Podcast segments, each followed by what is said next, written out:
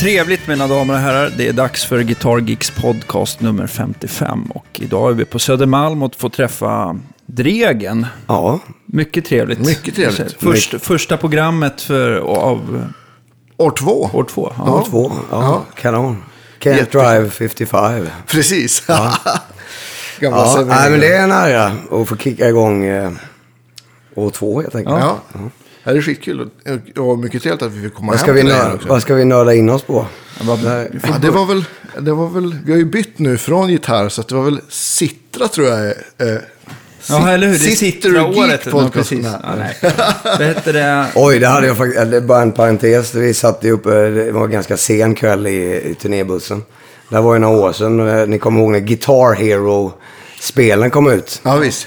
Den var ju liksom upp som en sol och ner som en pannkaka tror jag. Men den sålde ju liksom, alla skulle spela Guitar Hero. Ja visst. Och då satt vi där eh, ganska trött, eller ja, vi var glada i, i mössan. Fan, Indien är ett jävla stort land alltså. Det borde ju, alltså fan. Vi, så bara, men vi, man får med en kudde och så släpper vi Sitar Hero. Vi tar patent på det och släpper Sitar Hero. Vi tar patent och det är vi som äger patentet. För, fatta vilken marknad hela Indien kommer köpa plastsitarer. Så, ja, ja. En miljard citarer. va? Det, det, ni håller på att utveckla det fortfarande? ja, man kan säga att det ligger på is. Det ligger på is. Ja. Just Ja. då var det klockrent. Precis.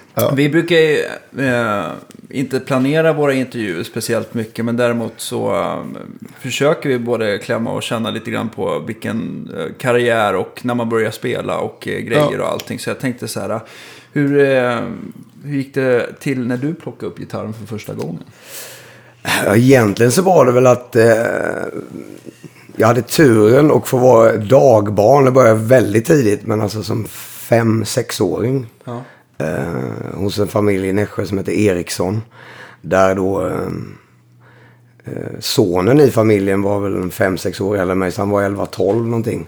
Och hade börjat lyssna på punk. Och han var punkare och hade mohawk tidigt och sådär. Så att han egentligen började ju liksom eh, ja, indoktrinera mig med Ramones och New York Dolls och eh, Iggy and the Stooges och sådär. Ja.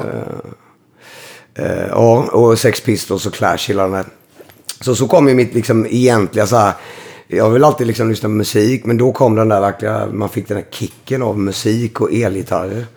Eh, sen tyckte väl jag att det var lite, eh, jag tyckte de var lite läskiga sådär punkarna. Och sen samlade jag på Spindelmannen-tidningar, det var en sån serie, jag tecknar, det gör jag fortfarande, målar mycket och sådär. Men jag var ju helt serietidningstokig. Eh, och just då i, i Spindelmannen och Marvel Comics. Eh, och eh, sen fick jag se liksom en sån här filmis på rockbandet Kiss. Liksom. Och, det, och då gick, som, gick de där världarna helt ihop. Liksom, sådär att, Ja, just det. Det var lite som de var, de såg ut typ som som så här, superhjältar. Ja, visst. Med så här tajta trikåer. Samma som, eh, och sen fast då Ace Frehley hade liksom en elgitarr istället för spindelnät. Och då, då det bara, det bara sa ju liksom, det bara smällde till i, i mitt huvud. Så jag blev helt, eh, ja, helt och tokig i rockbandet Kiss. Det var ett jävligt långt svar. Men det var, det var ju men egentligen min absolut första. Ut, utan liksom, utan Kiss och Ace Frehley så hade jag inte suttit här idag. Nej. Hur gammal var du då? Då var jag väl ungefär 6-7 år. Eh, och sen gick det ju hela det där liksom en 6-7 år till med. Och jag bildade liksom band. eh, Då var det ju meme-band liksom. Och man, man liksom. Ja. Farsan sågade till och en, liksom, en Ace Frehley-gur, en Les Paul och Ja. sådär. Ur, någon plywoodskiva Ja, och, stränga precis. upp med ståltråd Ja. typ. Ja. Och så hade, man, hade vi konserter och, och liksom... Smink och grejer. Ja, ja, ja. Fullt ut liksom. Och, och det var liksom... Eh, vi tog inträde och liksom hade lite så här pyroteknik Ja, och grejer. Morsan hade två så här stora, som brukar koka kräftor i liksom. Så på introt så var det så här liksom, Johan är det bästa man mimade då. Så Ja. lyfte hon på locken och så, så kom det liksom lite så här ånga ur då. Ja, perfekt. och sånt där. Ja, och körde. Och sen så höll det ju på så länge som fram till jag var typ 10 någonting. Och då, och då blev det så här naturligt att nej men nu vill jag ha en, nu vill jag ha en gitarr liksom. Ja. Men då köpte morsan en eh, nylonsträngad Landola. Och besvikelsen var ju enorm liksom. Utan raketutskjutare där uppe. Ja, alltså det såg ju, såg ju jävligt liksom nördigt ut tyckte jag. Och så, så lät den bara bring liksom. Och jag ville att det skulle låta mer som Ace Frehley. Ace Frehley och, och kanske lite i viss mån uh, Nevermind the Bollocks hade ju stor in, inflytande med Sex Pistols och Steve Jones. eh, och sådär. Så, så jag var nog så livrädd för att, eh, att det var den krassa verklig, verkligheten. Men hon ville att jag skulle börja spela den i lånsträngat och det var inte alls min melodi. Då låg den egentligen bara dammade något år och sådär. Men sen eh, önskade jag mig min första elgitarr som jag fick på min eh, 11-års... Eh, på ny, eller julafton när jag fyllde 11. Eh, ja, vad fan blir det då? Jag är 73. Vad var det för elgitarr du fick? Då var det, en- det var en rosa Ibanez Rockster. Yeah. Ah, Heter den. Som jag faktiskt nu för två eller tre år sedan eh, fick tillbaks. just den, det är exet också. Ja, alltså, det är min, min gitarr. jag, har vad kul, letat, alltså. jag har letat jättelänge. Jag kan säga att den tjejen som hade den, hon kom upp från Luleå. Flög ner, skickade bilder. Så jag, så jag såg direkt att det var min gitarr. Och att, samma klistermärken jag hade sådär, Mm. för den tiden. Så jag böt faktiskt en, en 335 fick hon. Mot den gitarren. Hon gjorde en Och det- bra deal fast Hon det var, gjorde- aff- affektionsvärdet för dig var stort. Helt Ja, det, det var faktiskt otroligt stort och liksom, ja. Så jag, den, den är mina ägor igen och sådär. Ja, kul. Hur, hur, eh, visste hon att du sökte din gitarr eller hade du sagt det i någon Nej, det var, det, var faktiskt, det var hon som mejlade mig eh, och hört den. hade haft då två eller tre ägare emellan henne. Mhm. Men hon hade då liksom köpt den här. Då hade hon hört någonstans att det här var, hade varit min, en av mina gitarrer. Och jag bara, fan det är inte bara, det är liksom min första elgitarr. Ja. Hon ville ju gärna inte släppa den, men sen, ja, jag gav ju gav en bra deal där. Kan man lugnt säga. Jag, jag, jag vet inte vad den här gitarren är värd, men kanske, jag vet inte, 2000 spänn kanske eller något sånt där, eller kanske 3000 Ja. spänn. Men... Vilket påminner oss om att det, allting är till salu till rätt pris. Va? Ja, precis. Lite grann. Ja, men, ja, schysst att du fick tillbaka den i alla fall. Men började du så här, bilda band och grejer då? Då du Nej. fick gitarren eller? Då var det nog mycket så här klinka hemma och, och sådär. Och sen, eh, ja inom ett, ett tag då, sen bildade vi ju, började ju jag, Peder och Johan då ifrån Ba- 75% av Backer Babies började ju Ja. spela då 87. Eh, så måste jag tänka, hur gamla var vi då? 73 år. Men eh, ja. 14? Ja, 14 bast. Så däremellan satt man väl hemma då och tog ut lite låtar och började klinka och, och sådär. Eh, Och sen bildade vi ju faktiskt då mer eller mindre Backyard Babies. Backyard Babies blev Backyard Babies med Nicky Borg då i 89. Just det. Och vi är samma fyra snubbar fortfarande. Så vi firar ju 30 år nu då 2019. Det är coolt. Ja, det, jag vet inte om det är coolt eller om det är helt galet. Men så är det i alla fall. Så jag tror vi är uppe och klättrar på något slags, något slags världsrekord snart faktiskt. I originalsättning. Ja, det kan inte finnas så många band som har... Ja, Stones har alla i all ära, men det är inte, det är inte originalmedlemmar. och. Jag kommer bara att tänka på CC Topp, men det kanske också inte är originalmedlemmar. Jag vet inte. Ja, kanske ändrat någonting. De kanske De, ligger byt, där och de nosar. bytte väl trummis? Men det var jättetidigt. Ja, men det Ja, var ju också väldigt Ja, länge sedan. De, de har ju varit de tre. Sen tror jag väl att, Ja. jag tror faktiskt att U2 har spelat väldigt länge också. Ja, just det. Original faktiskt. Ja, det är sant. Det är ju samma fyra. Man tänker inte så mycket som YouTube som ett liksom, alltså, alltså, man vet ju mer vad alla medlemmar heter i typ Stones och Kiss och så än YouTube. Det är väldigt Ja, mycket visst. så här Bono bara sådär. Liksom. Ja. I alla fall för eh, liksom, vad ska man Stora säga? massan. Ja, Svenne Banan liksom. Ja.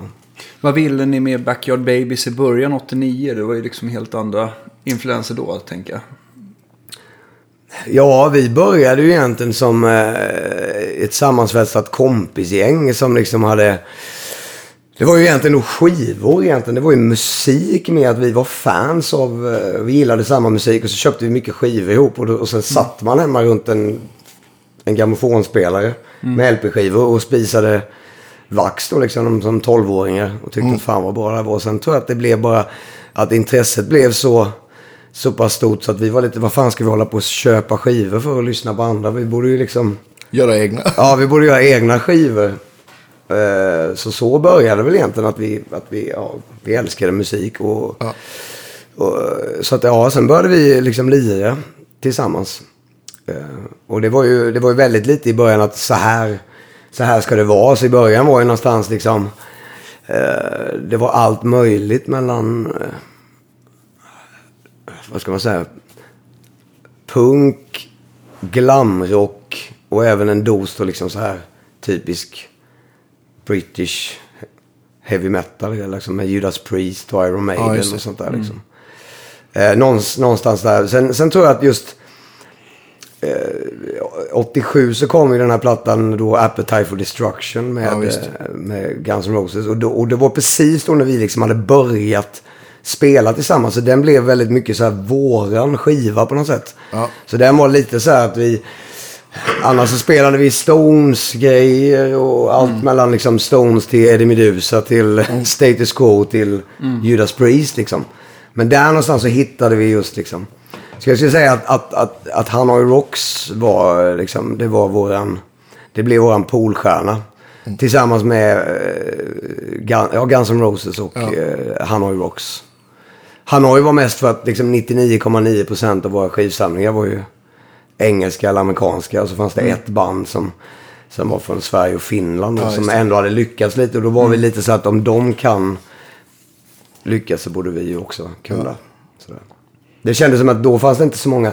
Nu är det ju mer liksom, nu är ju Sverige mer satt på eh, kart. Det fanns det ju då såklart också med ABBA och allt sånt där. Men, men med just elgitarrsmusik. Då kändes det som att det var liksom ouppnåeligt liksom att, mot alla liksom, det var bara engelska, hände amerikanska band Det är liksom. möjligt Europe i en viss mån där på den tiden. Ja, tänka jo, mig. jo, men, jo. men eh, ja, det är nog sant. Idag Det- är det helt annorlunda. Ja, jo. Jag tror att det är mer självklart för yngre musiker idag att det inte är så... Eh, ja, det är inte så svårt då. Jag tror det är lite så här, jag brukar alltid göra så här sportreferenser också. Men jag tror att det var lite så när...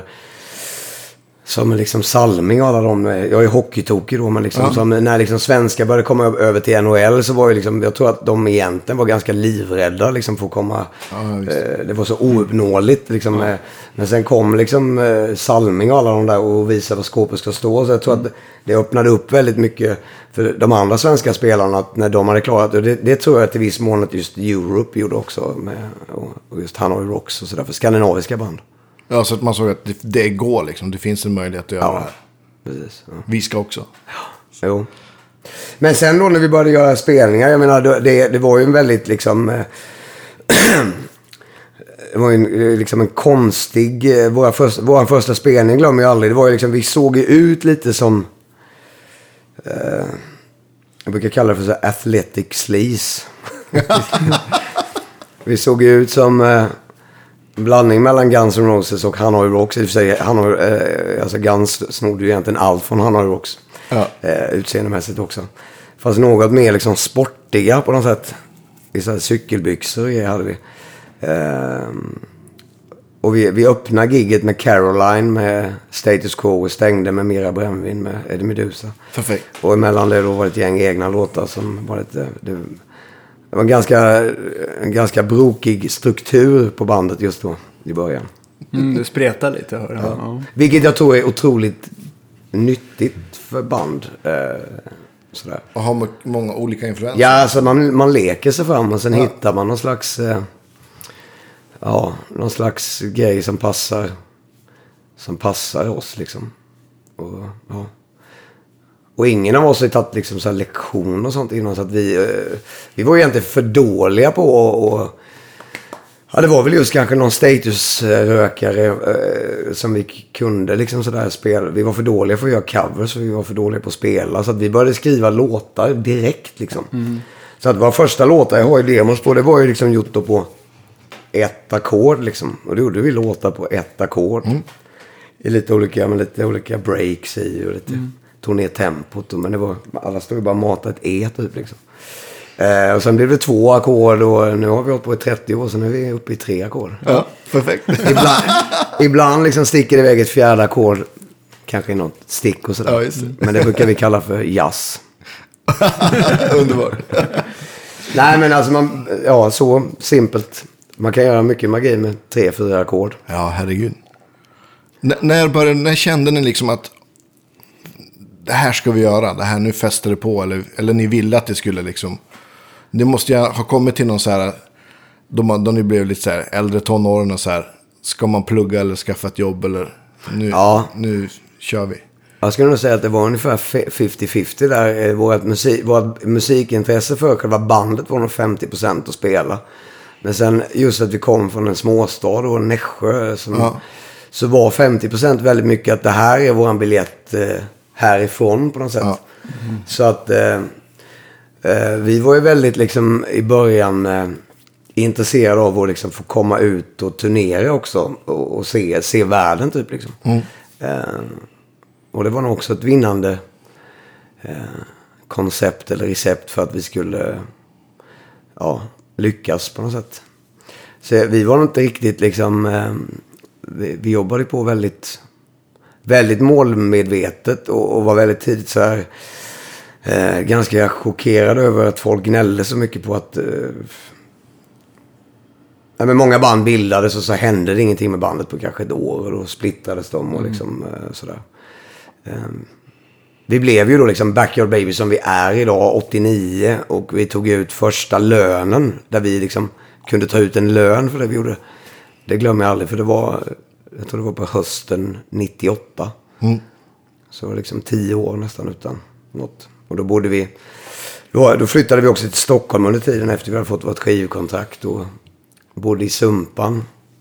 Vi fyra och våran roddare i samma lägenhet under ett år också. Plus att vi turnerade konstant hela tiden. Eh, Körde ni mycket förbandsturnéer då eller körde ni Ja, det var faktiskt själva? Ja, mycket själva. Mycket sådär, liksom, vi fick ju gig i Finland och Tyskland mycket innan vi fick gig i Sverige. Så vi var ju, ja, vi spelade ju in då liksom demokassetter på den tiden. Som man tryckte i en 300x typ. Där man, vi satt liksom och slickade kuvert och skickade till allt som hade med musik att göra. Vi visste ju inte vad vi, vilka adresser. Vi köpte massa musiktidningar och grejer. Så liksom, det kan hända att vi skickade typ till, ja men det är så här, någon, det kom någon demo till någon gitarrbutik uppe i Säffle liksom. Sen, vi bara skickade dem allt som hade med skivbolag eller musik att göra. Och hoppades bara liksom att, ja men det är lite som att skjuta, skjuta, ja, men liksom skjuta ledduva. Liksom, man, så här, man, skjuter man bara i närheten så kan något jävelskap träffa i alla fall. Liksom. Ja. Det var lite så här. Vi var mer liksom sportfiskare med nät direkt från början. och så. Hur, hur fick ni första skivkontraktet? Såg de er live någonstans? Eller minns du? Ja, eh, Eller hade de fångat upp en kassett? nej, ja, de hade få- fångat upp kassett och sen då ville de liksom höra mer. Eh, där vi spelade in en, ytterligare en demo som var egentligen då liksom, ja, vad ska man säga, icke-officiell. Utan det var en demokassett just till det här skivbolaget. Eh, vi fick faktiskt två anbud tidigare, ett tyskt och ett danskt skivbolag som vi tackade nej till. Eh, som vi var jävligt glada för idag. Det var, ja men du vet, det var de här klassiska bilhandlarkontrakten. Att ja, ni, ni får ju bekosta allt men... Sen tar vi Men, och, allt. sen, och sen tar vi liksom 99 procent, men så är det liksom. Ni får ju ta ett banklån. Liksom. Eh, och sådär. Så jag vet inte. Det är svårt att... Det, gick inte smålänningarna med på riktigt. Eh, Bra. nej, men sen var det, var det en, faktiskt en, en otroligt viktig person för oss. En tjej som heter Lena Graf. Hon jobbar nog lite fortfarande i... Signade sen Crucified Barbara och lite sådär. Hon hade ett skivbolag som heter Mega Rock Records. Eh, där hon signade oss då och bland annat då Max Martin. Som It's Alive. typ, eh, ja, han hade ju ett, eh, Max Martin förr i tiden, vi delade replokal. Han Ah. gick ju ofta runt i, i prickiga spandex. eh, och sådär. Nej, så att, eh, då signade de It's Alive och eh, Backyard Babies då på Mega Rock. När var det då? 90? Nej, 91, det här var eller? 80... 80...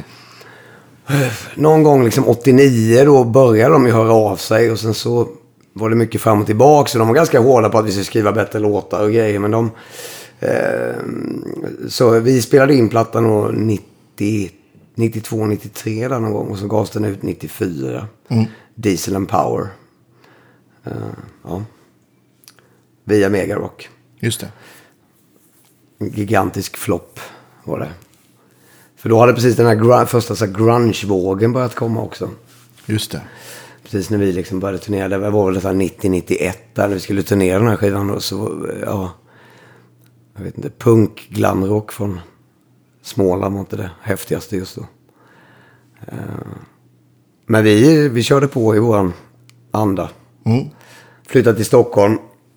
Var det på grund av skivkontrakt då? Eller, eller ville ni bara bort? Nej, eller? vi ville liksom mer liksom vara där det händer och sådär.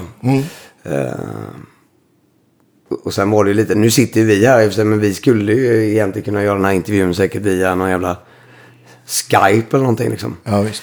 Eh, och det här var innan e-mailens tid till och med. Så att, eh, det var lite sådär faktiskt att skivbolagen gärna såg att, att, liksom att banden skulle bo eh, och liksom vara där skivbolagen och liksom, vad ska man säga, branschen fanns.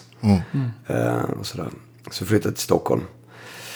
Och då var det ju frustrerande och vi hade liksom inga, det, det, liksom det här, annars var det fyra snubbar från Nässjö som typ bodde hemma hos sina föräldrar, fick så här lagad mat på bordet varje dag och, och liksom ganska bra till.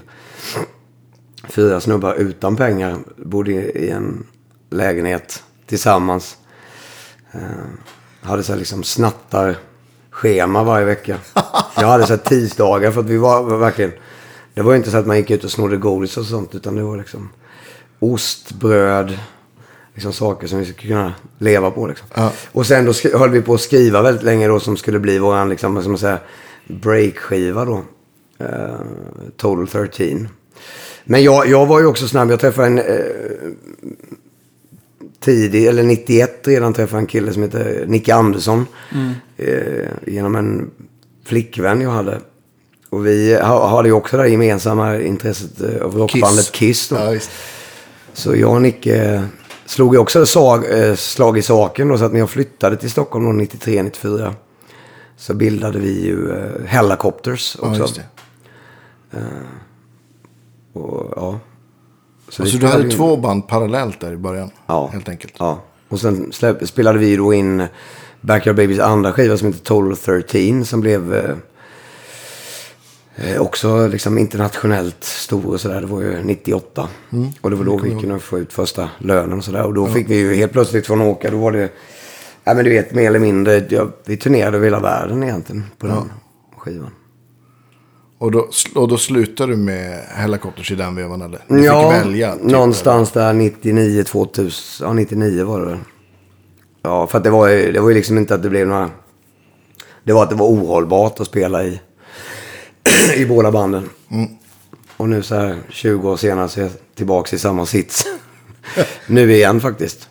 Uh, spelar båda med Hellacopters och med Backyard Babies. Hellacopters har ju börjat spela igen nu då. Jaha, okej, vad kul. Ja. Eh, Vi har varit ute nu andra, andra sommaren och spelat festivaler. Ja, Jag såg att ni skulle göra något på Sweden Rock. Men ni... Ja, det var ju det var premiär giget eh, förra året, 2016. Då skulle vi bara göra ett gig. Ja, Det de var hade det. lite ensamrätt på er den Ja. sommaren. Ja. Ja. Eh, För att vår första skiva då, Super Shitty to the Max, fyllde 20 år. Just det. Vi har ju sagt att vi aldrig skulle liksom spela igen och sådär. Men då drog vi ihop originalsättningen då från den tiden.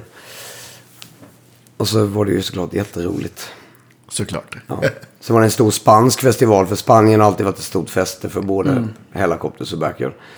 Eh, en av de största spanska festivalerna. Då skulle Primal Scream spela på lördagskvällen. Och då tror jag att han sångaren där, Bobby Gillespie, hade trillat någonstans och brutit något revben eller något ben. Och då ringde de så här, fan, tre dagar innan att ja, kan inte Hellacopter spela. Så vi var ju taggade och inrepade. Och bara, ja, okej, men nu, nu blir det bara det här giget igen. Och sen nu då den här sommaren så har vi spelat lite mer från alla skivor nu då. Eh, och sen var vi ute i sommar så gjorde åtta, åtta festivaler runt om i Europa. Men det går att planera alltså, in för bägge banden. Det, det, Det får lov att göra det för att jag tycker att det är så otroligt kul. Eh, och det kommer liksom inte hända att jag skulle hoppa av något av banden igen. Nej. Men sen var det på den tiden så var vi två band som liksom ville breaka också. Eh, nu är man ändå i den lyxiga sitsen lite mer att vi kan säga att eh, vi vill turnera i Europa i september. Ja, men precis. Se till att det händer. Så lite mer så att man kan liksom planera.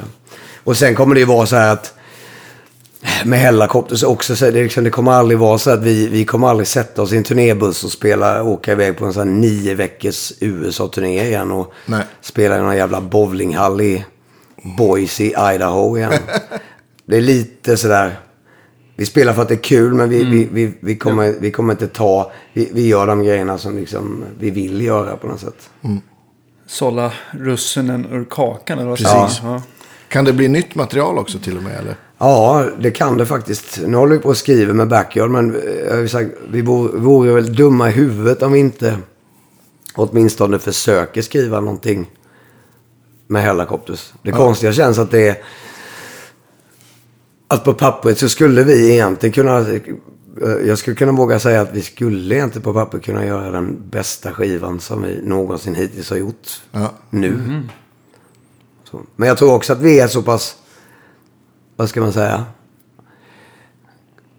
Klara över det här. Liksom att jag tror att alla eh, är också liksom stolta över det vi gjort med Hellacopters. Och liksom att ta tillvara på det här. Att vi inte gräver upp någon gammalt lik och så ska vi gå in och... Vad ska man säga? Spela, spela in någonting som är mycket... Som är rent ut sagt ganska dåligt. Ja.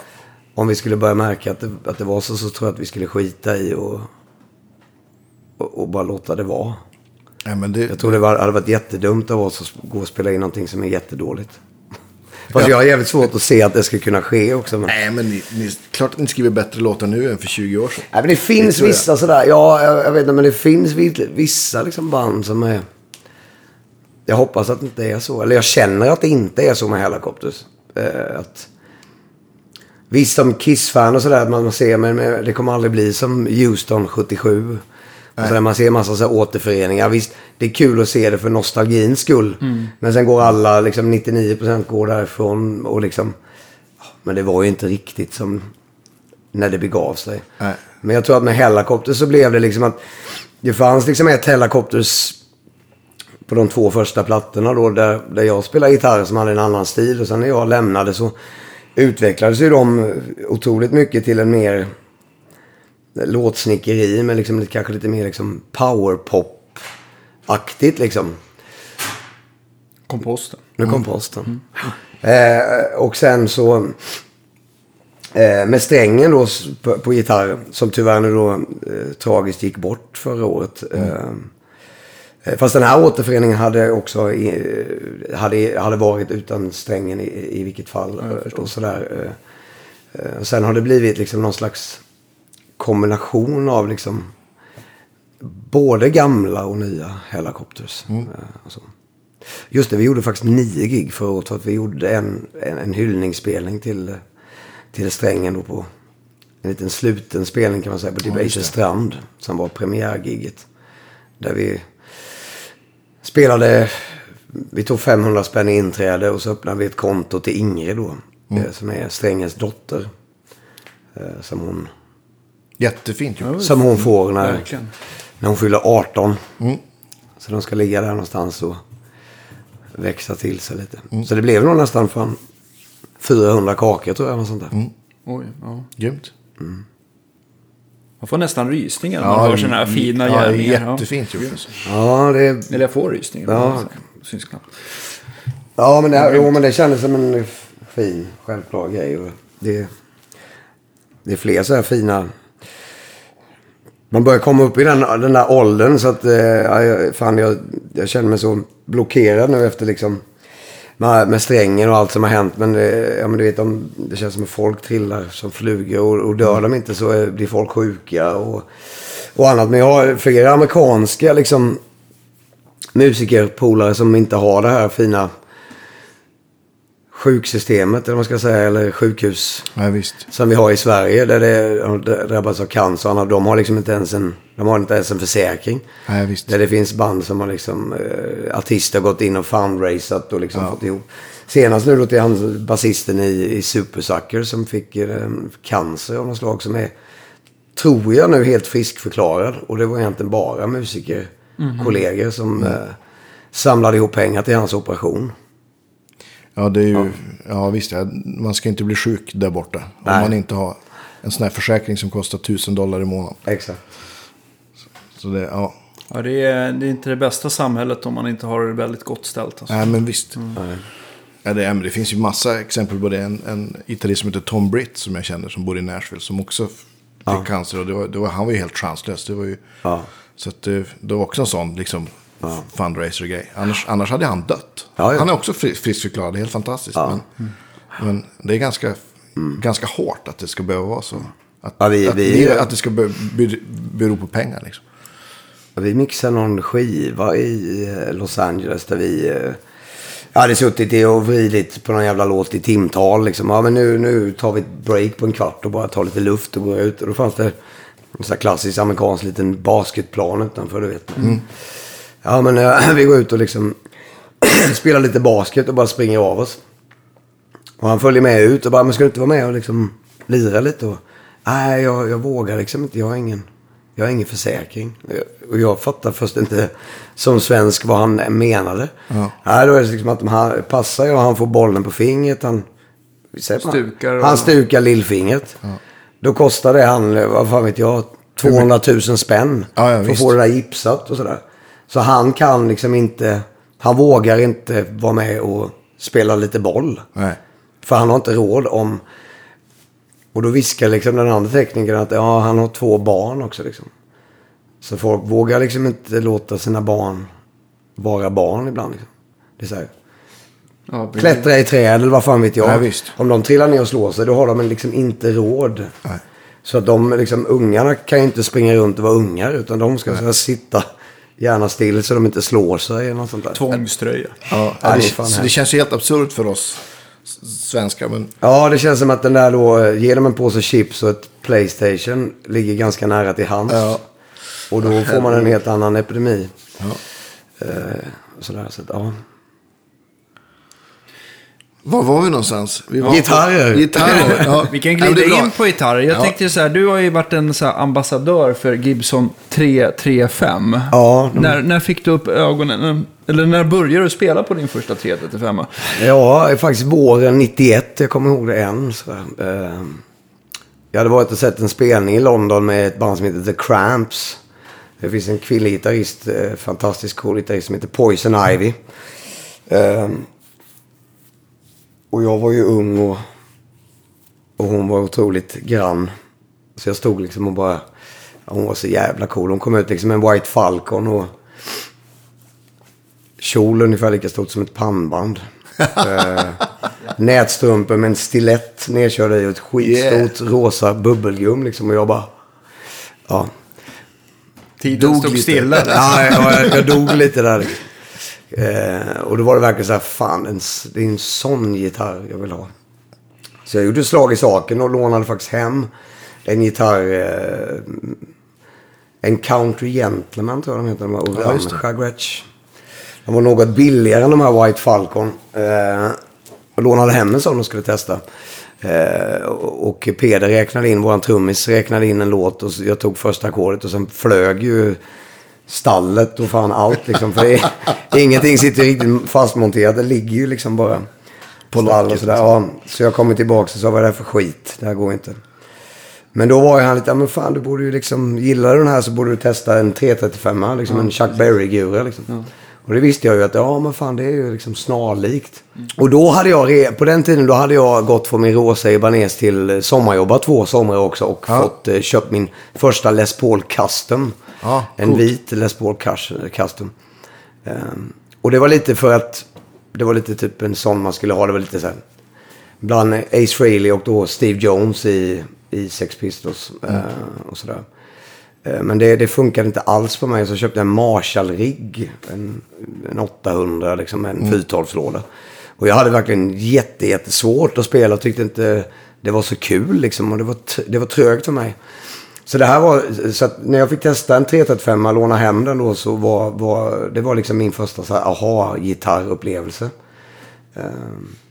För att jag gillade den från, från början. Det passar liksom exakt det jag håller på med att spela. Det är inte så att jag har jättesmå händer men en, just då att jag ska spela solo och sånt. Så en, en Les Paul har ju liksom en ganska stor liksom, stock där uppe och var liksom väldigt... Ja, man kommer ju åt eh, högre på en Eski och en 335. Ja, liksom, det var just det jag gillade. Att liksom rakt... Det var lättspelat. Man kom liksom eh, komma upp högre, snabbare och sådär. Och sen just på den tiden så... Vi spe, ja, den här, just den här punkiga grejen. Jag, jag spelar ju ganska mycket med en rundgång och liksom så här häng och sånt. Och, det, och den svarar ju, en 335 är ju, ja, den är ju halvakustisk kan man ju säga. Det är som en elgitarr fast lite som en akustisk också. Eh, fast man kan på något sätt kontrollera det lite mer. Det är inte så att den bara står och tjuter hur som helst. Nej. Eh, Nej, så att det, ja, det var precis det jag liksom absolut... mm, Var, ja, vad, vad som passade mig för en elgitarr.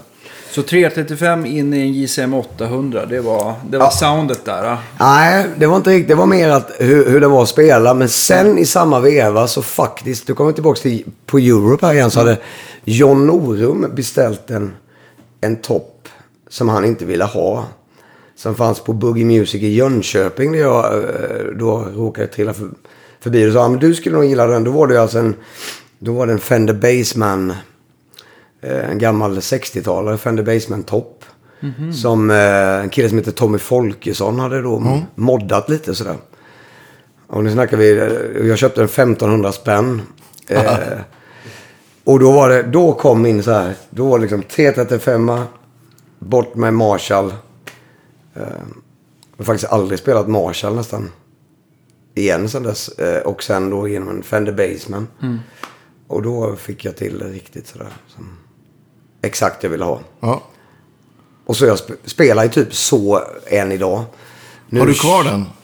Jag har kvar den. Jag köpte på mig ett helt gäng sådana toppar. Så det är egentligen det enda jag har spelat. Eh, Fender, moddade Fender Bassman och sen då... Så för typ en tio år sedan kom det ut en modell som hette Fender Supersonic. Eh, 60 watts toppar som jag spelade mycket på live. Men nu har jag faktiskt börjat spela Fender DeVille 410 kombo. Ja, just det. Skona roddarna lite grann. Så. Ja, precis. Skåna roddan. Och sen, sen har jag, jag har gått ifrån lite där. Jag gillar det tänket också. Men, men den här liksom. Jag, min standard är ju kör, det är ju liksom tre toppar och sex 412 liksom. Eh, men då får man ju... Ja, då får man dra ner lite i volym. Det blir mycket ljud. Det blir ju liksom en vägg. Ja. Sådär. Men nu har jag börjat köra. Nu kör jag bara två stycken då och eh, Fender DeVille 410. Och då kan man liksom dra på mer därifrån. Och, och, och sen har det väl tagit mig 30 år att jag, jag vet inte, jag har liksom aldrig, eh, jag har liksom aldrig testat sådär mycket men, men just 10-tummare för mig eh, som högtalare eller membran har liksom funkar på ett annat sätt för att nästan alla toppar, om det är liksom hurtoppar på festival eller vad som helst så, så kan jag säga att jag har aldrig haft en topp på mer än liksom ett, max tvåan på bas. Nej, Ofta så är, de, är jag alltid ner på noll på bas. Och egentligen skulle jag vilja, egentligen, om det skulle kunna gå, få minus på den. För jag tycker fortfarande det är för mycket bas. Eh, och det tror jag kanske då, det vet, ju- du vet Ja. säkert ni bättre. Det är nog för att jag spelar just en T35 också kanske. Ja, men 335 man har ju klart mer botten än vad Paul Absolut. har. Va? Ja. Så det, Och det, det har ju tagit mig nu då 30 år och liksom, ja, på det där. Men nu då när, när jag har gått ner lite då från en 12, spela 12-tummare med en barn till 10-tummare till 410 istället för 212 till exempel. Mm. Då kan jag få på lite göttig bas i, på toppen. Ja, just det. Utan det blir för att liksom de ger, ja, det är mindre högtalare så jag antar att det blir, det blir, liksom, blir lite mer så här som en... Ja, de är ju rappare också, Ja, den, Det det ju- blir som en liten boxboll liksom. Det blir mer rock liksom. Den svarar liksom lite mer direkt. Men sen är väl också att devillen är väl halvöppen på baksidan. Ja, så brukar man tappa lite botten där Ja, också sant. mot Ja. ett stängt kabinett. Så att, Ja. eh, makes sense tycker jag. Ja. Ja. jag förstår att du gillar det. Så att nu är jag lite kär. Det är det sista, eh, ja faktiskt sista ett och ett halvt åren jag har turnerat med Fender DeVille istället. Men devillerna finns ju överallt också. Ja. Jag kan tänka mig så här som om du oftast hyr in backline så är det aldrig något problem att få tag på dem. Eller? Om du vill att de ska bli moddade också av herr Folkesson. Nej, Nej. Det, nu är det faktiskt, jag är nöjd som fan med eh, precis som de är faktiskt. Och sen, eh, ja. Och sen just är det som du säger smidigt sådär. För att just Fender Supersonic som jag älskar också. Det, det är lite svårt överallt när man kommer till kanske, ja. Nu ska man inte, men liksom överlag liksom sådär när man, ja, man ska spela på Sicilien och sånt där. Då, då är det oftast svårt att... Den här backline-specen som man skickar brukar oftast bli lite italienskt moddad. Ja. Det, det står Jag det tycker som... det nästan blir sämre ju längre söderut man kommer. Ja, definitivt. Jag håller med. Eller är det bara jag som har- Nej, jag håller med. Ja, det var roligt sist. De, de var så fina. De har verkligen fixat. När vi spelade på Sicilien just sist så eh, hade de faktiskt, eh, då hade de fixat sex 412 Ja. det stod ju liksom Fender Supersonic, det fattar man, det kommer ju aldrig hända, men i alla fall. Eh, Marshall-kabinett liksom. Men jag, jag tror det var en eller två Marshall. Sen var det en Laney, en Peavy, en... Det var liksom så här dammsugit hela ön på... Ja. På. Du, har Ja. inte din brorson en 412? Ja, Ja, så Det kanske man får någon så här italiensk topp. De har väl lite olika. Ja, just det. Nej. Nej. Fernando. Ja. Fernando, Fernando de Villo. Nej, men jag börjar tänka, inte så här Brunetti någon så här Just det, precis. Eh, Ja. Ja, det där kan vi ju spåra om någon annan gång. Vad heter Italienska det? butiktoppar. Ja. Har du, alltså mellan gitarren och stärken då? Mm. Vad har du där? Eh, ja, nu har jag lite pedal och så, men jag har egentligen ingenting som... Ingenting som egentligen liksom färgar mitt ljud så sett. Nej. Mer än att jag faktiskt spelar, det får jag knappt säga här, men jag spelar fortfarande på en gammal sån här förbjuden frekvens. Eh, ett riktigt skitsystem egentligen, trådlöst. Eh, ett gammalt JTS-system.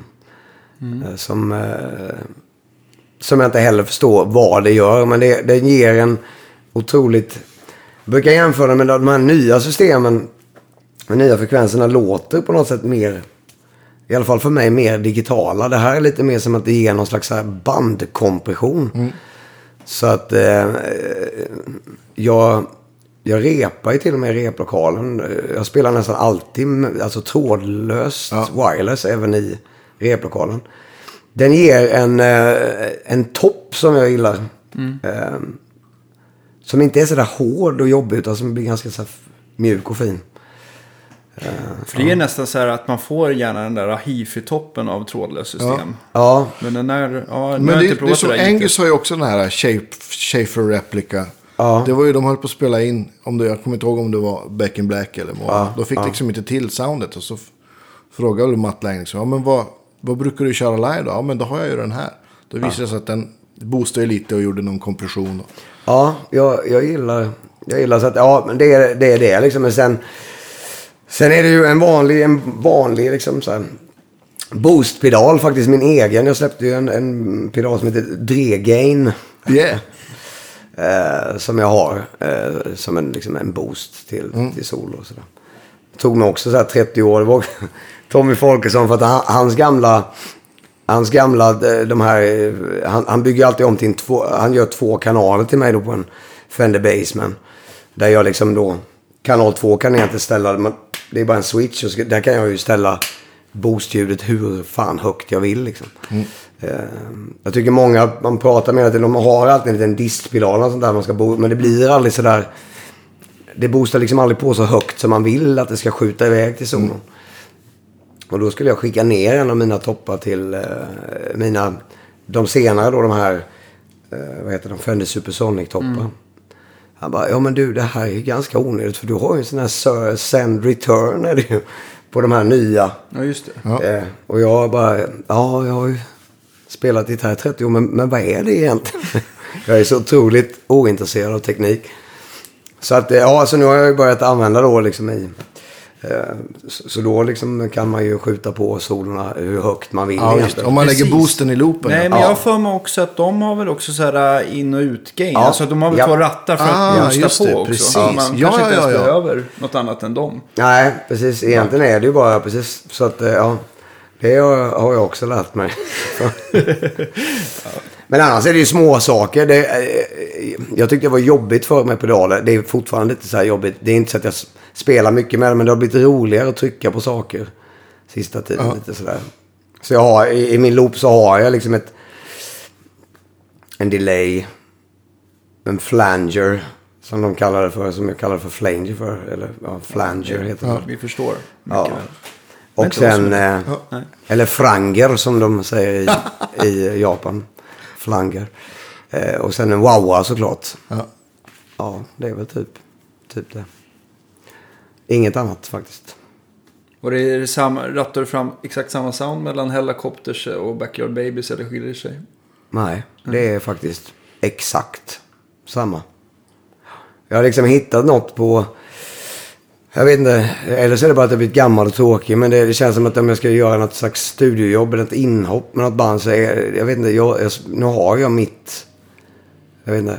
Jag har mitt ljud. Ja, men ringer man dig vill man att det ska låta som du. Så Ja, jo, Kanske, kanske sådär. Det, det kan åka lite... Det, är- det kanske egentligen eh, gain... Gainen som kan gå lite emellan sådär liksom. ja. Mer Jag har, gain en- på ja, men jag har en tendens av att gör man ett studiojobb så har jag liksom...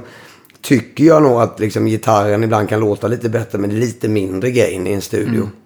Eh, och, och live så tycker jag att det ska liksom få vara lite eh, skitigare och liksom lite mer gain på något sätt. Live vill man väl inte tänka på att det ska vara någonting som tar emot och kännas tungjobbat. Då kanske Nej. man vill ha det lite extra glädje. Precis. Gainen, jag vet inte. Ja, det är lite, precis. Det är, ja, och så ska det gå ett par BPM snabbare live.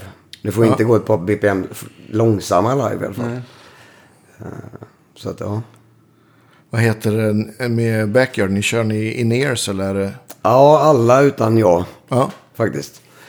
Så att jag har, eh, jag har väl, brukar, sista turnén hade jag åtta monitors själv så det är skönt. Så jag kör, jag står ju då stage left så att då kör jag liksom en, har jag fyra monitors på sidan där jag kör eh, trummor och eh, bas. ja. Och sen så har jag fyra till min sång och gitarr.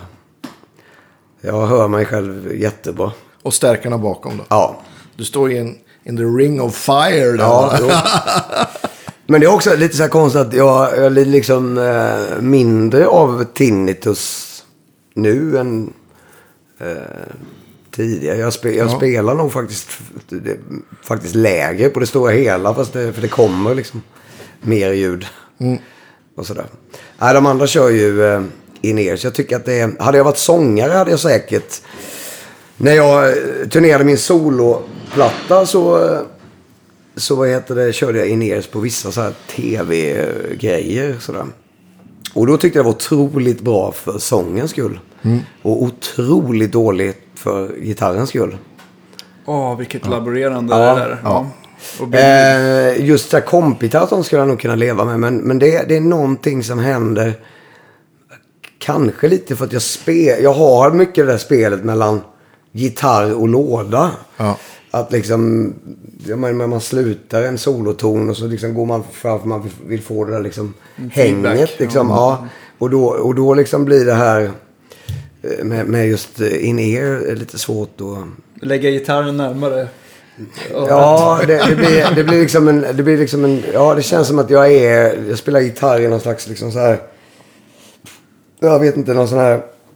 Någon slags grej som de går in med i sån här, du vet när de ska bekämpa SARS och sånt. I någon sån här, någon sån här, det känns som att det, liksom, ja, det blir, det blir liksom en, en parameter för mycket emellan. Men, men å andra sidan då så har jag ju hört att eh, det har ju också utvecklats otroligt mycket. Jag, men jag tänkte också på eh, angående att ha så mycket gitarr i monitorn så har inte jag heller vant mig vid det. För att det liksom får det här uppmickade soundet brukar kännas som lite annorlunda än det som Ja, kommer ja, bak, visst. bakifrån. Ja. Men du kanske har en eh, väldigt bra monitortekniker som, Ja. som du har piskat. Man kan säga att liksom, om, man, om man bara får och lätt förstå det så är det liksom att, att eh, man kan säga att 70% av min medhörning och mitt ljud kommer ifrån min förstärkare och gitarr. Okej. Och sen så kanske då liksom, ja. ja 30% av dem kommer från monitorerna. Okej. För att lätta upp lite bara. Ja, Om du rör dig. Liksom. ja, Ja. precis. Så att ja.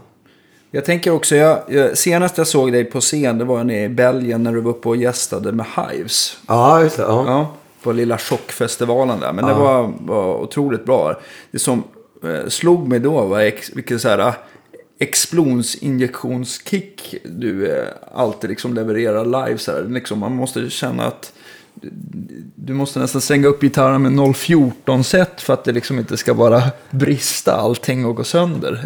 Oj. Eller, Eh, ja, jag vet inte. Ja, jag tycker att liksom att, ja. Det var väldigt positivt menat. Jag var Ja, verkligen ja, så här men- imponerad av... Ja, nej, jag vet inte. Jag tycker att, liksom att, att live är ju väldigt, eh, kanske liksom den, den viktigaste parametern i ett bra rockband. Liksom. Mm, definitivt. Eh, sen är ju låt, så, såklart liksom, så är ju låtar och, och sånt där väldigt viktigt också. Och, och skivor att spela in. Men det är ju ändå någonstans, det är där liksom, eh, själva the harvest kommer på något sätt. Det är där man skördar sen det man har sått på något sätt. Eh, så att, eh, nej, och, och, och, nej, jag funkar bara så liksom. Eh, jag skulle må dåligt själv om inte jag kom liksom inte var dyngsvett efter en spelning eller ett par, efter ett par låtar. Det är liksom är rocklive-musiker som inte svettas bör skämmas. De litar vi inte på. nej, men, nej, men lite så. Det är, det är lite... Ja. det är olika. Men för att snacka då 014, så jag spelar ju ganska... Jag spelar ju normalt, jag spelar 1046. Okej. Mm. Ehm, och så stämmer vi ju ner då ett halvt standard har vi gjort sen egentligen andra plattan med backer och eh, med Hellacopter så var vi nere i D från början faktiskt. Fast eh, vad kallar man det för? S va? Ett halvt. Ja. Så det är samma där också med både backer och Hellacopters. Eh, och jag gillar, eh, gillar båda delarna men, men om man ska slå ut på en hel eh, på en hel spelning så tycker jag ändå att, att ett halvt ner, det, det ger skönt. Det är skönt att spela solon och sånt. För Ja, det blir visst. lite, blir lite mer liksom, man kan leka lite mer. Och, utan att det blir fladdrigt. Sådär. Eh, ja, och sen spelar jag ju ganska tunna plektrum faktiskt. Jag har ju försökt och försökt. Och, jag spelar ju 060 fortfarande. Kanske väl också därför att du sparar en del strängar live, eller? Alltså att eh, Ja, jo. så otroligt mycket energi som... Ja, jo, det är precis. Ja, jag, jag drar faktiskt inte sådär ta i trä nu. Jag drar inte speciellt mycket strängar. Det gör jag inte. Har ni, eh, jag vet att jag har bytt strängar till eh, er bägge, men har inte ni, är det Dunlop-spons som ni har? Nej, Dadario. eh, Det, det var Dunlop förr, men sista nu två åren så har jag gjort ett nytt avtal med Dadario som jag är extremt nöjd över. Märker du någon skillnad sådär?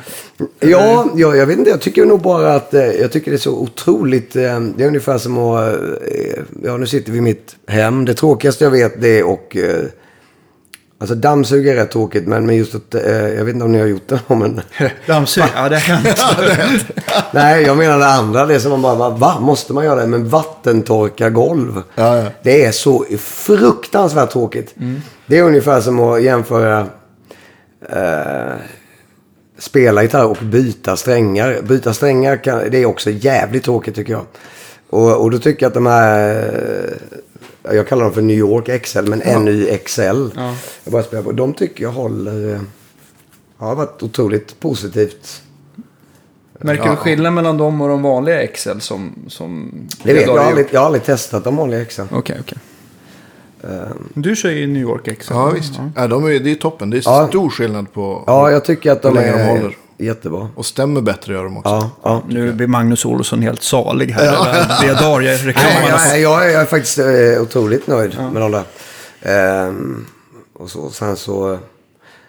Men sen är jag ju en sån gitarrist som tycker att det, det går liksom aldrig fel. Därför att när, ibland då är jag så här att fy fan vad min gitarr är skön just nu. Då vet jag att nu är det tio minuter kvar till en sträng går av. Ja. För jag tycker att, liksom att gitarren är som absolut skönast att spela på när eh, ja, strängarna dör snart. Liksom. Jag vet inte varför det är så. Men eh, eh, så jag är inte så här superfan. Vissa är ju så att de vill ha nya strängar jämt. Så här. Jag är, då är jag lite så här, jag vet inte. Eller så är det bara att jag, är, jag litar inte på att de ska... Jag, jag liksom litar på gitarrerna. Jag vet att de har gärna, gärna suttit på en, två spelningar. Det kan jag tänkte också på högre volym och att diskanten också rundas av lite grann. Kanske blir Ja. behagligare att lyssna på. Ja, det är det som många, många, många gillar. För, för, för, ja, det kanske är mest egentligen så här basister är ju väldigt, men det kan man ju fatta med att det är. Eh, men jag, ja, jag, jag, jag gillar ju lite sådär. Jag vet inte. Nu när jag tänker på det så är det nog liksom att jag kanske faktiskt när jag satt på ett nytt strängpaket så kanske jag är lite så här, så pillar jag ner liksom lite treble på förstärkaren liksom. eh, och sen så när man har spelat, gjort några rep, liksom, i replokalen då byter jag liksom all, då bryter jag ju strängarna när de går av. Sätt. Eh, och då så åker den upp lite igen så här när man har göttat in strängarna lite Ja. sådär. Men å andra sidan så är det, alltså, det är inte så att jag är en jävla snusk liksom. Det är inte så att jag sitter och käkar chips eller jordnötsringar och Nej. spelar gitarr samtidigt. Och liksom... Jag har aldrig upplevt de, de gånger jag har fått äran att vare sig fixa till din eller, eller, eller Nickes gitarr att de har varit speciellt skitiga. De har varit rätt väl, Ja. väl bevarade måste jag säga. Ja, det, det är just rost som är, men det, det är ju Ja. lite f- för just det där vi var inne på tidigare med, eh, med energi tror jag på. Alltså mina gitarrer är ju väldigt, de är ju liksom dyblöta efter varje gig. Så jag har ju egentligen bytt egentligen på vissa av mina 335 har ju fått, ja men du vet. All hardware får bytas ut. Ja, det går precis. liksom inte att intonera dem längre. Nej men jag vet, jag, om det var det jag lärde mig till, om det var Arvidsson som var... Så vad fan, fan har du hittat, låg den här med regalskeppet Vasa eller vad fan? Har, fan du, Sådana, sådana härliga kommentarer skulle jag aldrig komma på. nej men han bara, vad fan har du legat på havsbotten i ett år den här gudan? Nej jag vet inte fan. Nej så att allting rostar ju liksom så här. Har det hänt att det har kortslutit någon Ja, gång? Det, tyst har, liksom? det har det gjort också. Jag fick ju tillbaka på någon gitarr där jag lämnade in då till det är Lalle här borta på Discos. Då, då fick han faktiskt byta. Det är en av mina, de första gitarrerna jag köpte, liksom, eh, 335. Då fick han verkligen byta ut all elektronik. Varenda potentiometer, varenda liksom lödning. Karl, För att det, det var bara, när jag fick tillbaka så det var bara som en stor jävla... Man vet inte liksom om... Ja, men du vet, hade jag lagt ut det på en här Instagram-post hade folk trott att jag varit ute och plockat svamp typ. det, ser, ja, men det ser bara ut som en... Som, det ser ut som sån- ja, något, något svampaktigt Ja, med mossa på. Liksom. ja. Ja. Stenar från Mars. Har du, vilken är favorit 335 då? Har du någon som är så här go-to? Ja, egentligen så är ju mycket min, min första jag, då, som jag köpte. En vit 335 från, den är inte så gammal, den är väl en 87 eller något sånt Ja. tror jag. Men jag köpte den 91 då. Eh, ny. Den är ju väldigt speciell för mig sådär. Men sen tycker jag faktiskt att allt går i, i vågor med mina 335. Det är liksom, det är olika romanser man har. De är lite som, ja. Jag, Tjejer, de är jävla, de kan vara lite... Jag, jag, alltså det är så här, jag, jag liksom orkar aldrig sätta mig in i det så mycket som... De är jävligt liksom stingsliga så där kan de vara. Sen kan de vara väldigt trogna. Jag har till exempel en gitarr som jag eh, köpte nu eh, i våras. Som är en vanlig, nu är, nu är den i studion men som är en, en vanlig lönn, alltså som är helt, eh, vad heter det, träfärgad, vanlig, alltså utan lack egentligen, bara en vanlig träplanka. tror som de kallar det natur va? Ja, Ja, just det. Ja, typ natur. Som var liksom en, och ingen speciell, en vanlig dot liksom sådär. Och då var det en, en jazzgubbe som ville sälja. Eh, som jag fick ett bra pris. Så, att- för det var inte så att jag letade egentligen efter en gitarr. Så brukar det vara med, när jag köper gitarrer. Det är inte att jag är helt gitarrtokig. Utan gitarrerna trillar över mig på något sätt. Och då var det, då var jag så här bara att fy fan vilket, ja men ibland är man ju så här bara att vilket skönt ex, vad bra liksom. Den här, eh, så var den det och sen så fan, så var den det en vecka bara och sen helt plötsligt så bara blev hon helt jävla konstig liksom. Och det blev så här konstig stränghöjd och började liksom röra på sig. Och, och jag hade mina tekniker då liksom var på ända. Det fick inte till och den, den stämde dåligt också. Men det är typiskt en festivalsommar i Sverige. Ja. Det blir liksom aldrig sådär. För att det kan vara allt från liksom det här som de säger att det ska vara. En ljummen sommarkväll i... Men sen kommer det ändå någon slags jävla nordanvind som Ja, känns det som att den är 14 grader, liksom. minus 10 fast det är 20. Alltså blåser det konstigt. Ja, visst. Jag tycker att eh, just så här festivalsommar i Skandinavien. Då beter sig mina gitarrer väldigt konstigt. Och det känns som att 335 är lite känsligare än andra gitarrer kanske. Just på det där. Jag får, jag får den här känslan av, eh, nu är väl inte dina 335 med det, men så fort halsarna blir olackade så blir de ju mer känsliga. Va? Men, men Ja, sen så kanske är lite grann beroende på hur tjocka halsarna är och ja, Ja, X till X ja. också givetvis. Men för att komma tillbaka till historien igen så var det liksom att eh, sen, var, sen fick jag sluta spela på den här gitarren liksom i typ under halva sommaren. Och sen helt plötsligt så bara liksom plocka upp det. Och då bara liksom har den så här Satt satt sig igen. Och du vet den stämmer som en jävla liksom klocka liksom. Sådär. Så så har jag lite. Och sen likadant är det ju 335 lite speciella. Det märker jag ju mot till exempel Nicke spelar ju andra då Gibson. Han spelar ju också såna här rymdgitarrer som jag kallar för såna här PRS och sånt där. Och, eh, som jag liksom gnäller på lite ibland. Men sen så märker man verkligen att när man är i studio och spelar in då, då får man äta upp ganska mycket när man sitter där och Fan vad man får sitta och stämma med de där 335 liksom. Ja, just det. Och hans gitarrer funkar som Ja, klockor. de liksom stämmer ju överallt liksom. Som en jävla liksom. Han har väl kört ganska mycket Gretsch på senare Ja, också? jo, Jaha. precis. Ja. Eh, och sådär. Men, men, men just... Eh, då, då har jag nämligen en, för jag var så trött på det, så att jag har en, en liksom 335 som är en Goldtop. Som, eh, som jag liksom aldrig tar ut på turné som jag spelar med. Den har varit på turné och så, men sen så var det vid en skivinspelning. Den är liksom, den lämnar jag bara till sånt där när det strular i studion med vissa ackord. För den, den stämmer överallt. Okej. Men sen vet jag inte om den låter bäst egentligen. Men den, den stämmer överallt. Jag spelar in gitarr, det tycker jag, det är ofta så känns det som att man stämmer mer än man faktiskt lirar. Ja. Sen märker jag också att, eh, nu, nu är det ju en podcast, men alltså att man, när man sitter som man spelar liksom, eh, några timmar in när man har suttit och spelat in så kan det bli att man liksom så här, ja, men om jag har stämdosan till exempel på golvet och lutar jag liksom mig lite, lite framåt. Stämmer. Sen med en 335 är det så jävla känsligt för sen liksom, när jag liksom, det kan vara bara liksom en vinkel på 30 centimeter så kan det liksom höras. Liksom. Ja. Det är ju en annan grej varför det är så skönt att spela live. För de där liksom 440 eller 446, vad fan spelar roll? det är ingen liksom som hör. den, nej, Det blir bara skönt. Det blir bara stort, lite Ja, fetare ljud med lite Chorus. Ja, ja, men lite så faktiskt. Liksom. Men i studion blir det så jävla liksom. Ja. Och det är faktiskt har eh, en, en tysk gitarrtekniker som kunde... Han byggde ju såna här konstiga liksom, eh, 24 strängade gitarrer och sånt. Och lutor och sånt där. Jag hade en tysk tekniker. Han kunde verkligen allting. eh, Bygga om. Men- det, en grej han inte kunde det var att stämma gitarren. Och det är en ganska... Det är en ganska bra grej när man är backline-tekniker. Ja men det var verkligen så. Det var fan synd om han alltså. Eh, Men jag sa till honom att du kan inte stämma med den gitarren. Så det var så jävla ostämt. Så att efter två veckor på turné sen. Jag glömmer aldrig när, vi, när jag skulle väcka han. Jag tänkte vad fan han försovit sig. Vi var i eh, Glasgow i Skottland. Så drar jag bara liksom upp hans bunk i, i liksom. Var det tomt? Det var bara tomt och bäddat. Nej. Ja. Det var bara en liten lapp som stod att... Förlåt. Han, han, förlåt tack och förlåt. Han bara drog. Han drog hem från turnén. För han, eh, han pallade liksom inte. Men han, han la ju... Ja, vad heter det som en typiskt... En sån här liten grej du vet som när ni byter... Ja, som man lägger upp gitarren på till Ja, just det. halsen. Liksom. Så han, han stämmer liksom min gitarr med en 332 liggandes ner så. Ja. Det går inte. Det går liksom inte för att när jag, då, då blir det liksom, det blir, sånt, det blir liksom tryck på halsen.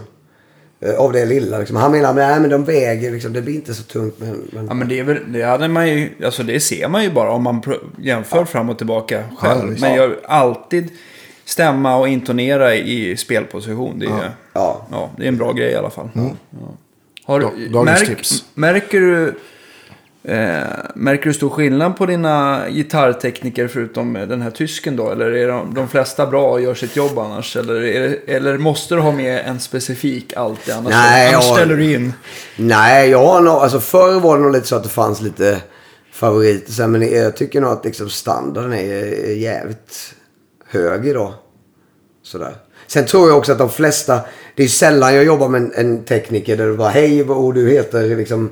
Eh, oftast nu, nu har man hållit på så länge så att man har alltid jobbat någonstans och sen har det aldrig. Sen kanske det har varit att vad fan det här har inte funkat optimalt och då känns det som att de ja, de kanske inte liksom eh, letar efter jobbet. Är, man funkar ju bättre med vissa liksom. Ja, eh, och sådär. Och sen tror jag nog att, att eh, teknikerna, även om de inte har jobbat så mycket, är ju liksom lite mer... De vet vem de ska jobba för och hur, ungefär hur man spelar. Och, och just det här då med att det är mycket energi och sånt. Så det är ju viktigt. Till exempel om man ska byta strängar tre timmar innan gig så är ju liksom. Det är väl viktigt med att töja strängar för alla tror jag. Men just kanske lite mer för, ja men även skulle jag vara tekniker till mm, ja, både Nicke och Micke i The Hives till exempel så hade jag också töjt mycket strängar. För att liksom det, anslagen är ju lite mer än kanske eh, José González liksom. Ja, visst. Där jag tror att, eh, ja. Ja. Vad, vad händer framöver där? Jag vet att du, du sa innan vi började spela in att du ska ut på en liten solosväng också här. Ja, precis. Jag släppte ju en soloskiva. Det var 2013 egentligen. Ja. Och sen så turnerade jag den hela 2014. Eh, både liksom i Skandinavien, i Europa. Vi har varit en sväng till Japan också med den. Men eh, sen då så började vi ju eh, skriva en ny backup-platta. Så började vi turnera den 2015 och så kom Hellacopters. Så, så jag, jag liksom hann aldrig riktigt eh, spela klart den skivan känns det som. Så eh, nu ska jag ut på en nio, nio datums turné. Det är inget så här, jag menar, det är ingen ny platta ute eller något sånt där. Men det är otroligt kul band då. Eh, som jag spelar med också. Sp- Otroligt, det är en trummis som heter Hux Nettermalm som Ja, jag ja, spelar shit. jävligt bra med. Eh, och sen Martin Tronsson på bas, en väldigt bra basist. Och sen har Michel Santunione som jag spelat innan. Nu är han ute på någon sån här, spelar Globen och grejer med något, eh, vad heter det? Queen. Queen. Just det. Champions of Rock eller Han är ju... Brian. Ja, Ja, just det. ja, precis. Han är honom i eh, den här musikalen. Så att nu ska jag också åka ut med en kille som heter Erik Almström. Okej. Spelade i Bullet för Bra gitarrist också. Just det. Så... Eh, sen är det sån här, jag vet inte. Jag älskar ju att vara på turné och sådär. Men det här är också en sån här liten... Komma tillbaka till verkligheten. Det här är ju verkligen en sån här liksom, DIY, do it yourself-turné liksom. Eh, så att... Eh, det är någonting jag...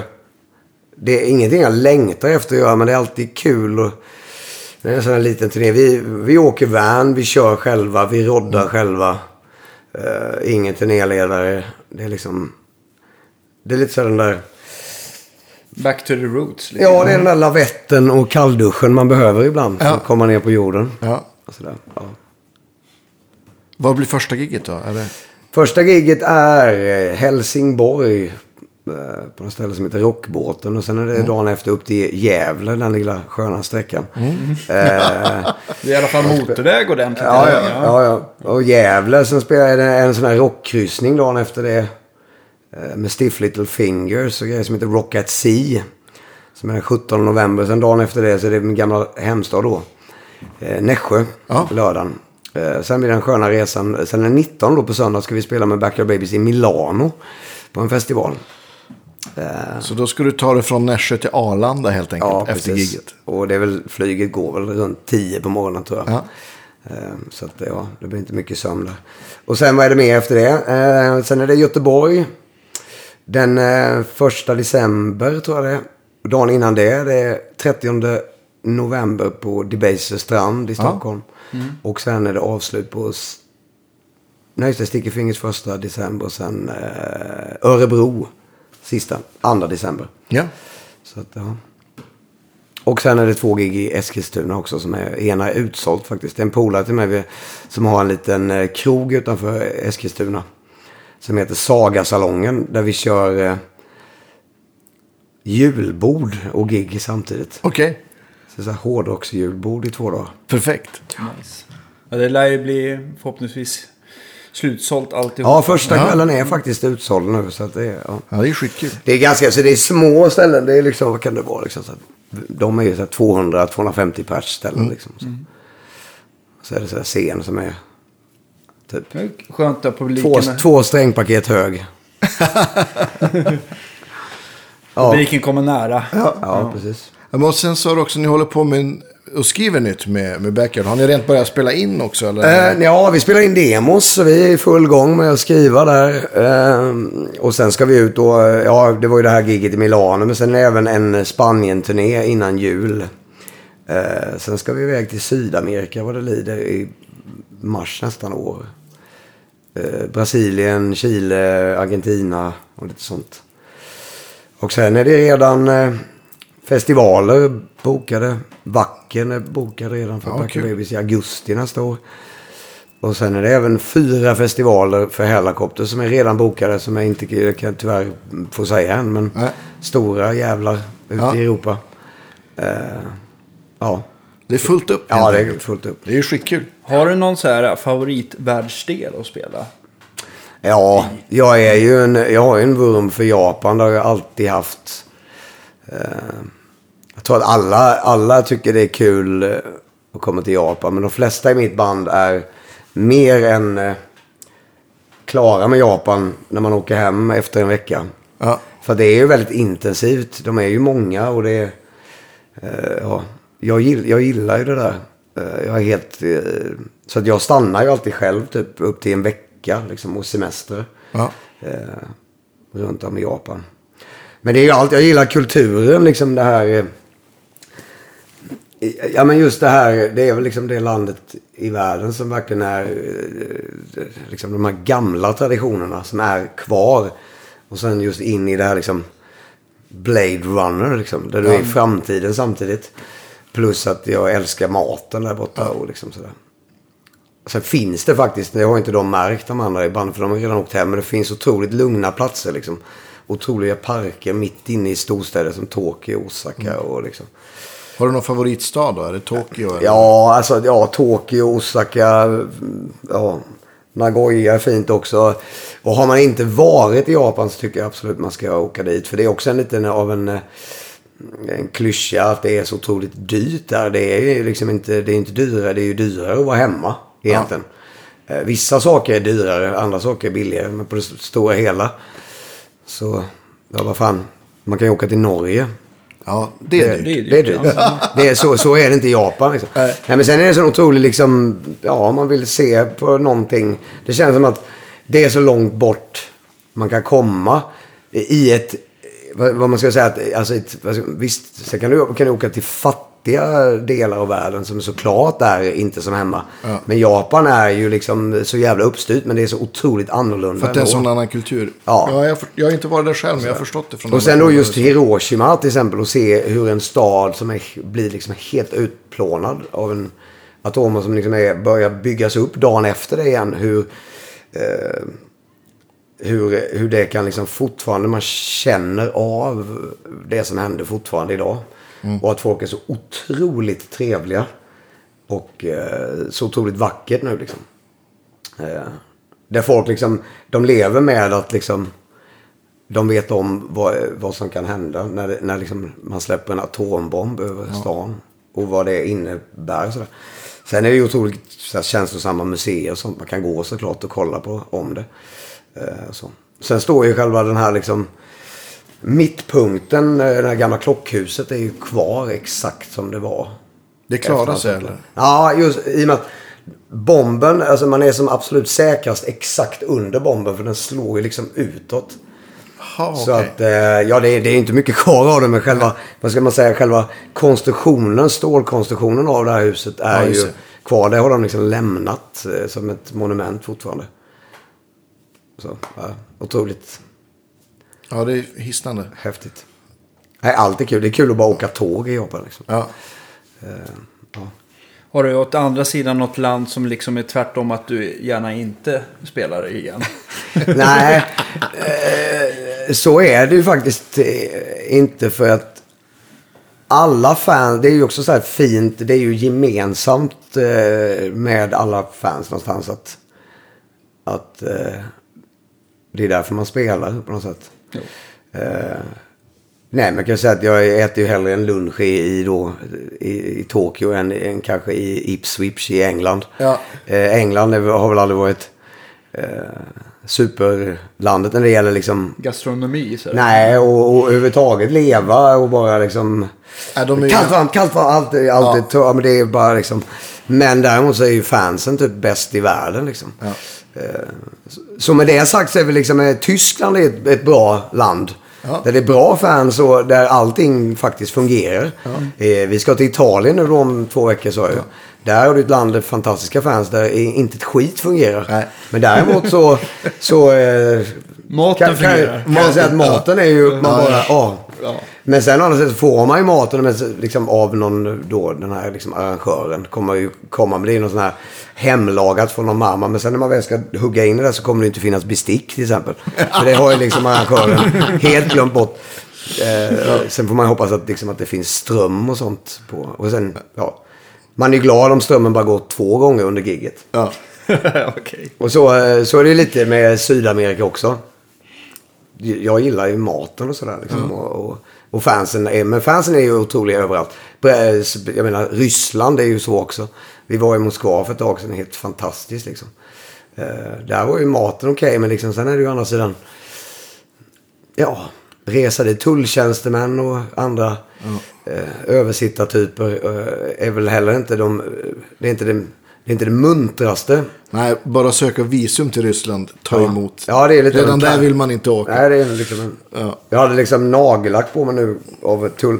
Jag skulle liksom få mitt, mitt visum stämpat och komma in liksom att om blickar kunde döda kan jag bara säga. så här back of är liksom inte, det, det är liksom inte så här. Det är inte, det är inte tulltjänstemännens, eh, rys, de ryska tulltjänstemännens favoritband kan jag säga. Ja, men väl inne så är det grymt. Alltså. Ja, ja, det är faktiskt grymt. Det är faktiskt. ha, när ni har varit på turné i Ryssland, har det mest varit i Moskva då? Eller har ni åkt runt och sett mycket? Sankt? Petersburg och Moskva och något ställe till. Men eh, nej, annars är det ju väldigt storstads... Eh, orienterat i alla fall. Ja, Och sen kan, vet inte jag om vi eh, kanske... Ja, vi kan väl säga att vi tycker att det räcker med Ja, de ja, två. ja. Ja. Jag vet inte om jag vill sätta mig heller i sex veckors turné i... I Ryssland. Nej, precis. Men du som har turnerat i, ja, men i, ja, men i 30 år snart då får man väl säga. Ja, ja. Var det, kommer du på något så här, så här helt knäppt som har hänt på scen? Så här, det har ju säkert hänt en massa saker, men Eh, något... Ja, alltså fan. Det, jag brukar säga att de där, nu, det var lättare liksom för typ 10-15 år sedan. För då var man så här, och det där var knäppt, men nu är det så mycket knäppa saker som... ehm,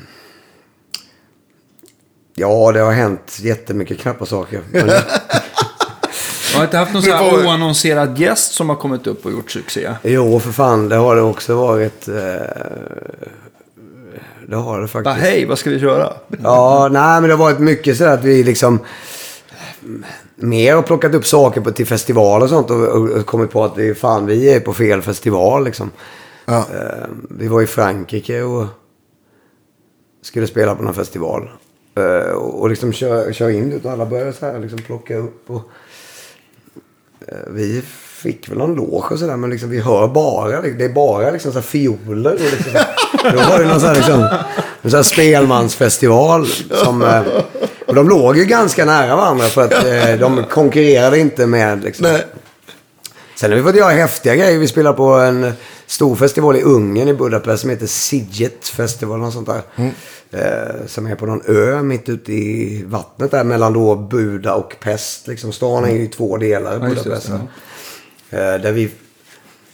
Där det var skitroligt. Det var någon liksom som jobbade på svenska ambassaden som var värsta fanet. Så att de ordnade liksom en... Fick komma på middag och sådär liksom där. Och sen så var det liksom otrolig trafik då att ta sig dit. Men då... Jag vet inte, får man säga det här egentligen? Men ja, det är preskriberat nu.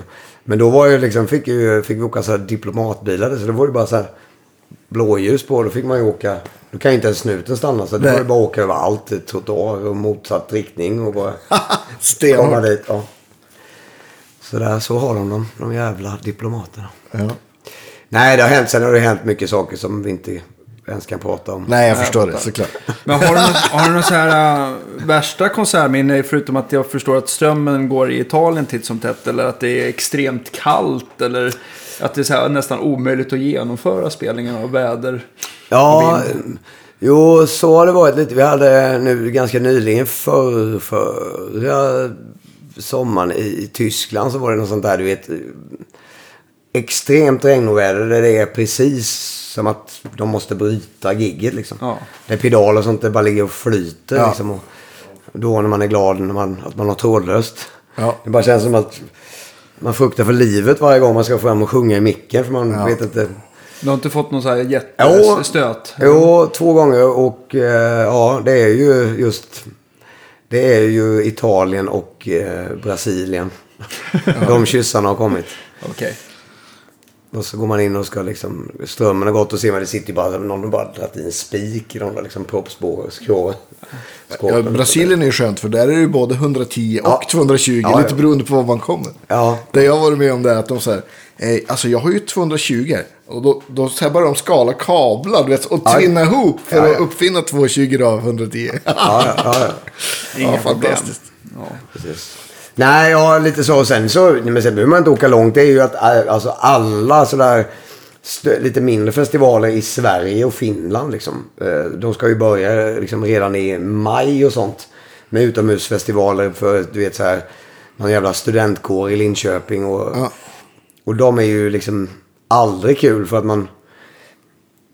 Just det, vad går den här låten i D? Jag måste bara titta så att mina fingrar eh, håller D-ackord för att jag kan inte känna det för det är så jävla kallt så jag har Ja. ingen känsel i fingrarna. liksom. Ja, det är hemskt. Det blir ju aldrig, det blir liksom aldrig bra. Eh, och sådär. Nej, så från och med juni får ni planera backyard och spelningar. Ja. Nej, men coolt. Ja, jag, bara, jag tänkte på... um, Vi brukar ju alltid fråga en fråga till alla våra gäster. Och det är ju så här att eh, det brinner hemma och du får bara greppa en gitarr. Vilken blir det? Blir det den vita 335 eller har något annat? Din guldfärgade där som alltid stämmer i och för sig kanske. En... Nej, det blir nog faktiskt min, min vita 335 på något sätt. För att den, den är... ja, det, det, blir, det är liksom något magiskt över den. den är, jag vet inte. Hon var först liksom på något sätt. Eh, men man har ju två armar. Ja, blir precis. den. Det blir det guldfärgad då. Det blir väl den och den guldfärgade. Ja, precis. En guldfärgad är säkert i studion redan. så Ja, det är precis. Coolt. Hur många 335 har det blivit genom åren? Är det en... Ja, det, är, det är det som är så jävla det. Det är ju Det- så att man skäms att man inte riktigt vet.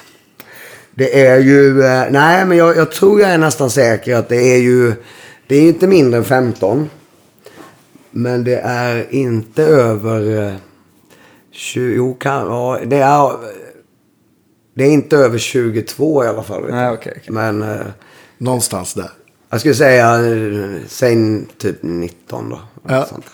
Och alla har du satt i en, en DiMarzio stallmick på. Eh, ja, Lundgren faktiskt. I Lundgren? två, ja, i två av dem. eh, Smooth Operator tror jag de heter faktiskt. En ny favorit kanske? Ja. eh, ja, ibland. Men jag vet inte fan. Men det är någonting med Super Distortion som jag gillar eh, väldigt mycket. Ja, just det. Sen, nej, faktiskt i en. Jag drog ju i. Jag träffade ju Billy Gibbons gitarrtekniker på ett gig. Eh, där vi pratade gitarrljud. Där han säger att, ja men vad fan. Du kan ta de här liksom. Du kan tjacka. Jag fick dem för typ 100 euro. Då var det killen som bygger, liksom han, han gör eh, egensvarvare då. Han bor någonstans typ uppe i, tror det tillhör Norge. Uppe i typ... Ja, eh, ja, ja, ja. Precis, vad Eh, heter de? Ja, ja. Jag vet inte, de var så hemliga de här så att det enda som stod på dem fick de liksom. De har suttit i Billy, i Billys gitarr. Och då fick det är de, hårt. de heter BFG, Billy fucking Gibbons. Heter de. Ja, visst. Eh, eh, så de har jag satt i en 335. Ja. De var lite, de var ganska låg output på också. Mm. Eh, men eh, Jag tror han alltid gillar, förlåt att jag avbryter, Ja, men jag, kommer, jag tänkte på, han har väl någon sån här, den heliga graalen för honom är väl hans gamla Pearly Gates Les Paul? Ja, Med det. gamla paffar och de är väl nog rätt snälla. Det är säkert någonting det han vill precis. åter... Sen, sen blir man ju lite så här att man, man liksom, åh det här, man tycker, det, jag är ju lite sån, jag gillar ju det, det här har suttit i, en, en av hans gitarrer. Men, men det är klart att det är ju, det blir ju som en, eh, ja vad ska jag säga, det blir inte långt, det blir som en Super Distortion fast lite så här inbyggd, en liten inbyggd fuss i dem typ liksom. Nu är Ja. lite, eller så är det bara att man slarvar lite mer när man ska spela. Det, det, blir, det, det blir ju... Det är ju lite mer träsk liksom. Ja. Känns det som. Men det kanske är mest... Så har Billy svettats på dem. Ja, men... Ja, precis. Stenhårt. En annan, nu har inte jag lyssnat på Smooth Opera- Operator, har du haft? Nej, jag har faktiskt inte Men en annan Lundgren-favorit om man skulle vilja hitta ett alternativ till Super Distortion är den som heter M6. Men den Okej. kanske du inte har. Den, Nej, den är, alltså- det är en favorit alltså. Om jag ska vara ärlig, nu springer tiden så jävla fort. Det är ju att... Måste jag tänka vilken turné det var ju. Ja, det är ju 2009-turnén innan vi tog en paus med Backyard. Eh, Då satte jag i den. Så det här är ju... Ja, det är ju fan tio år sedan snart. Okej, okej. Så att jag vet inte, han har ju kommit med nya grejer som det är säkert. Men så att ja, den har nog suttit där i en tio år typ. Men jag har inte bytt ut den i alla fall. Nej, det är ju bra. Det brukar Ja. vara ett bra tecken på just för mickar. Om den sitter kvar så är det väl något som funkar med den gitarren i alla fall. Sen är det ju också lite då att jag, jag kör ju lite olika stoppning i mina gitarrer. Det är Ja, ju, just det. Det har vi Ja, för tusan. ja, det är ju liksom att... Eh, jag hade lite mer dist förr då liksom sådär. Men eh, just på min vita. Så jag bara liksom laborerade fram och då funkar liksom vanliga svarta t-shirts som man klipper Ja. isär. Ehm, In genom ja, ljudhålen. in då. i F-hålen så att säga. Liksom. Ja. Är det hård stoppat eh, t-shirtmaterial eller bara att det... Nej. Jag, jag kan liksom, jag kan faktiskt... De, Absolut. Jag har ju de här som hänger här.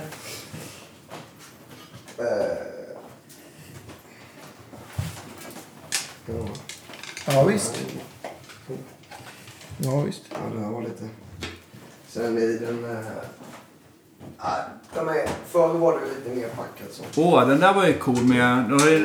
Ja, den där var svincool. Vem är det alltså. som har smyckat den där gitarren? Jag har tre sådana. Det är en... en eh, jag ska hoppa tillbaka till micken. Eh, Så här karvat i lacken. Ja, precis. Det är en eh, kille som heter Jesper Eriksson faktiskt från Falun. Okej. Eh, som gör massa liksom sådär, kon, han är konstnär i trä. Och sen kan inte jag hela historien. Någon gång så började han väl bara göra lite gitarrer. Så gjorde han, eh, sen hörde jag hörde nog bara av mig till han. Eller om det var tvärtom. Och sådär.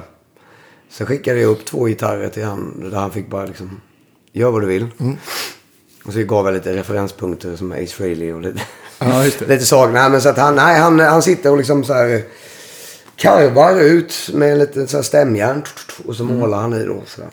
Eh, så nu har jag gjort faktiskt tre gitarrer med, hos Jesper. Eh, ja.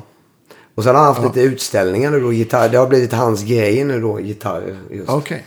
Så att han hade en eh, gitarrutställning på Malmö, Hotell Malmö här i Stockholm. Okej. Ja, jag Där missade han totalt. hängde ut, ja. Ja. Som var häftigt. Då hängde han ut allt. Han, han har gjort någon till Thåström också, vet jag, någon SG. Och sådär. Han kanske har någon hemsida om man är sugen. på. Ja, Jesper Eriksson, det är nog bara att googla. Ja. Coolt. Skitcoolt. Stort tack för att vi fick Ja, komma och att du grymt. ville vara med. Ja, tack som fan. Det var jättekul. Ja. Tack för idag. Vi ses nästa vecka. Det gör vi. Ha det bra. Hej, hej. Tja, tja!